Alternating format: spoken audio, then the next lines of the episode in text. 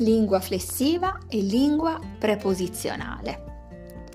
L'italiano è una lingua preposizionale, in quanto per riconoscere le funzioni logiche dei complementi all'interno della frase, bisogna fare ricorso a delle preposizioni che precedono i vari sostantivi e aggettivi e pronomi.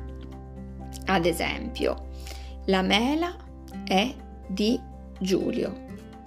Il libro è di Marco. Ho dato un libro a Giulio. Sono andato a Roma. Una fetta di torta. In questi esempi le preposizioni di e le preposizioni a assumono diverse funzioni logiche introducendo complementi diversi. E noi ci rendiamo conto del valore di questi complementi a seconda del contesto in cui essi sono inseriti. Le preposizioni quindi sono fondamentali per riconoscere la funzione logica di un elemento all'interno della frase. Per quanto riguarda invece il latino e il greco, le lingue vengono chiamate flessive. Perché? Perché noi riconosciamo le funzioni logiche di articoli, nomi, pronomi, aggettivi e anche di verbi attraverso la parte finale della parola attraverso le cosiddette desinenze. I vari elementi quindi si flettono, cioè subiscono una mutazione al loro interno.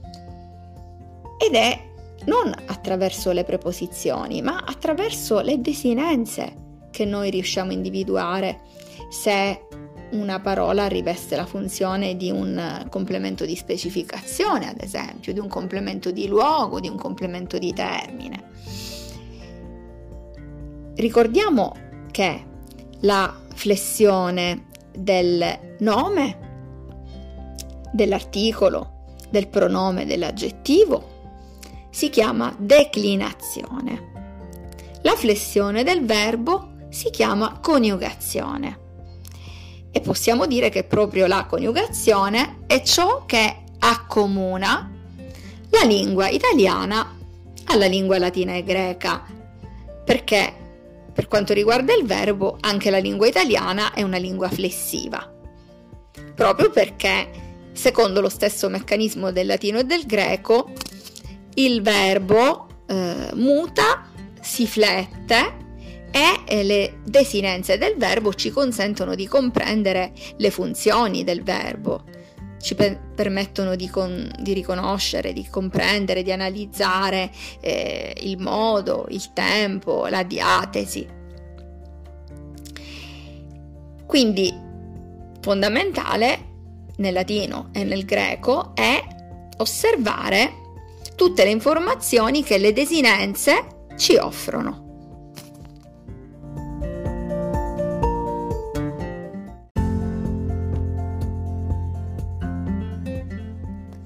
Declinazione dell'articolo determinativo in greco. Singolare. O e to. Tu tes tu. To te to. Ton ten to. Duale. To to to. Toin toin toin. Plurale. Oi ai ta. Ton ton ton. Tois tais tois. Tus tas ta. Forme femminili alternative al duale. Nominativo accusativo femminile ta. Genitivo dativo femminile tain.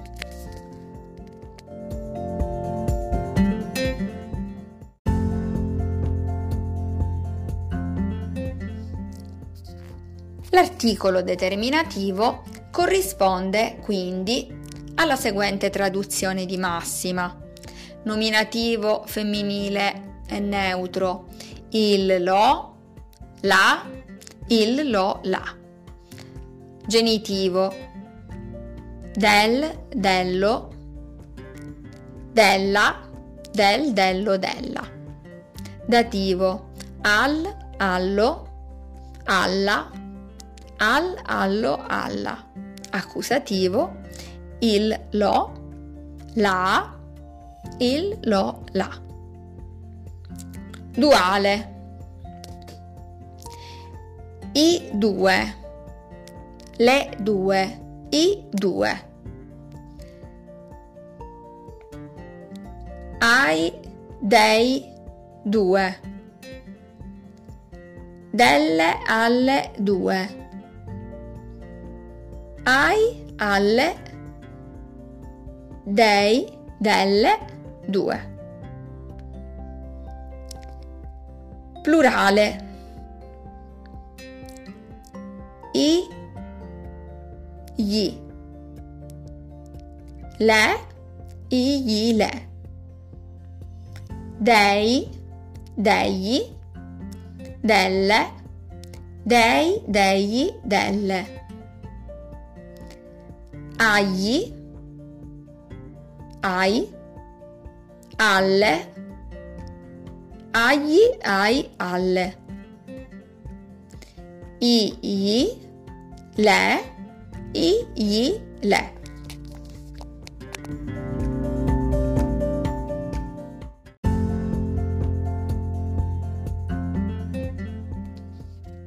Per quanto riguarda l'articolo indeterminativo, molto raro che l'articolo determinativo greco possa corrispondervi. Di solito si preferisce non mettere l'articolo, oppure si trova il pronome indefinito tis ti. In linea di massima, quindi se troviamo un articolo in una versione, dobbiamo tradurlo in greco con l'articolo determinativo salvo che il contesto suggerisca di tradurlo in maniera più indeterminata.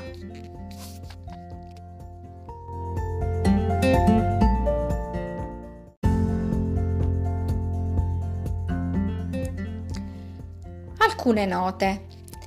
Per quanto riguarda il dativo maschile, femminile, neutro, singolare, notiamo che presenta lo iota sottoscritto, in quanto la desinenza o, e, o, che segue alla radice t, è caratterizzata da un dittongo improprio.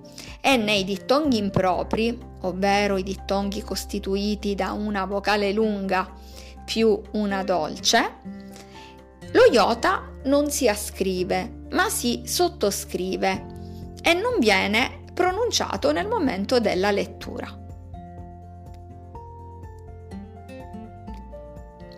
Un'altra importante osservazione sull'articolo è che le desinenze del maschile e del neutro, vedremo, sono le stesse della seconda declinazione, mentre le desinenze del femminile corrispondono a quelle della prima declinazione in eta.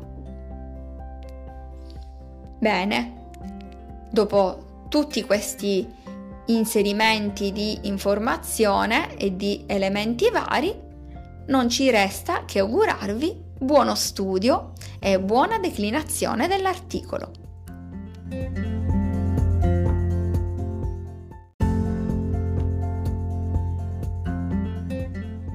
Piccolo viaggio alla scoperta del greco, un promemoria per non dimenticare le regole fondamentali, a cura della professoressa Marina Di Giorgi.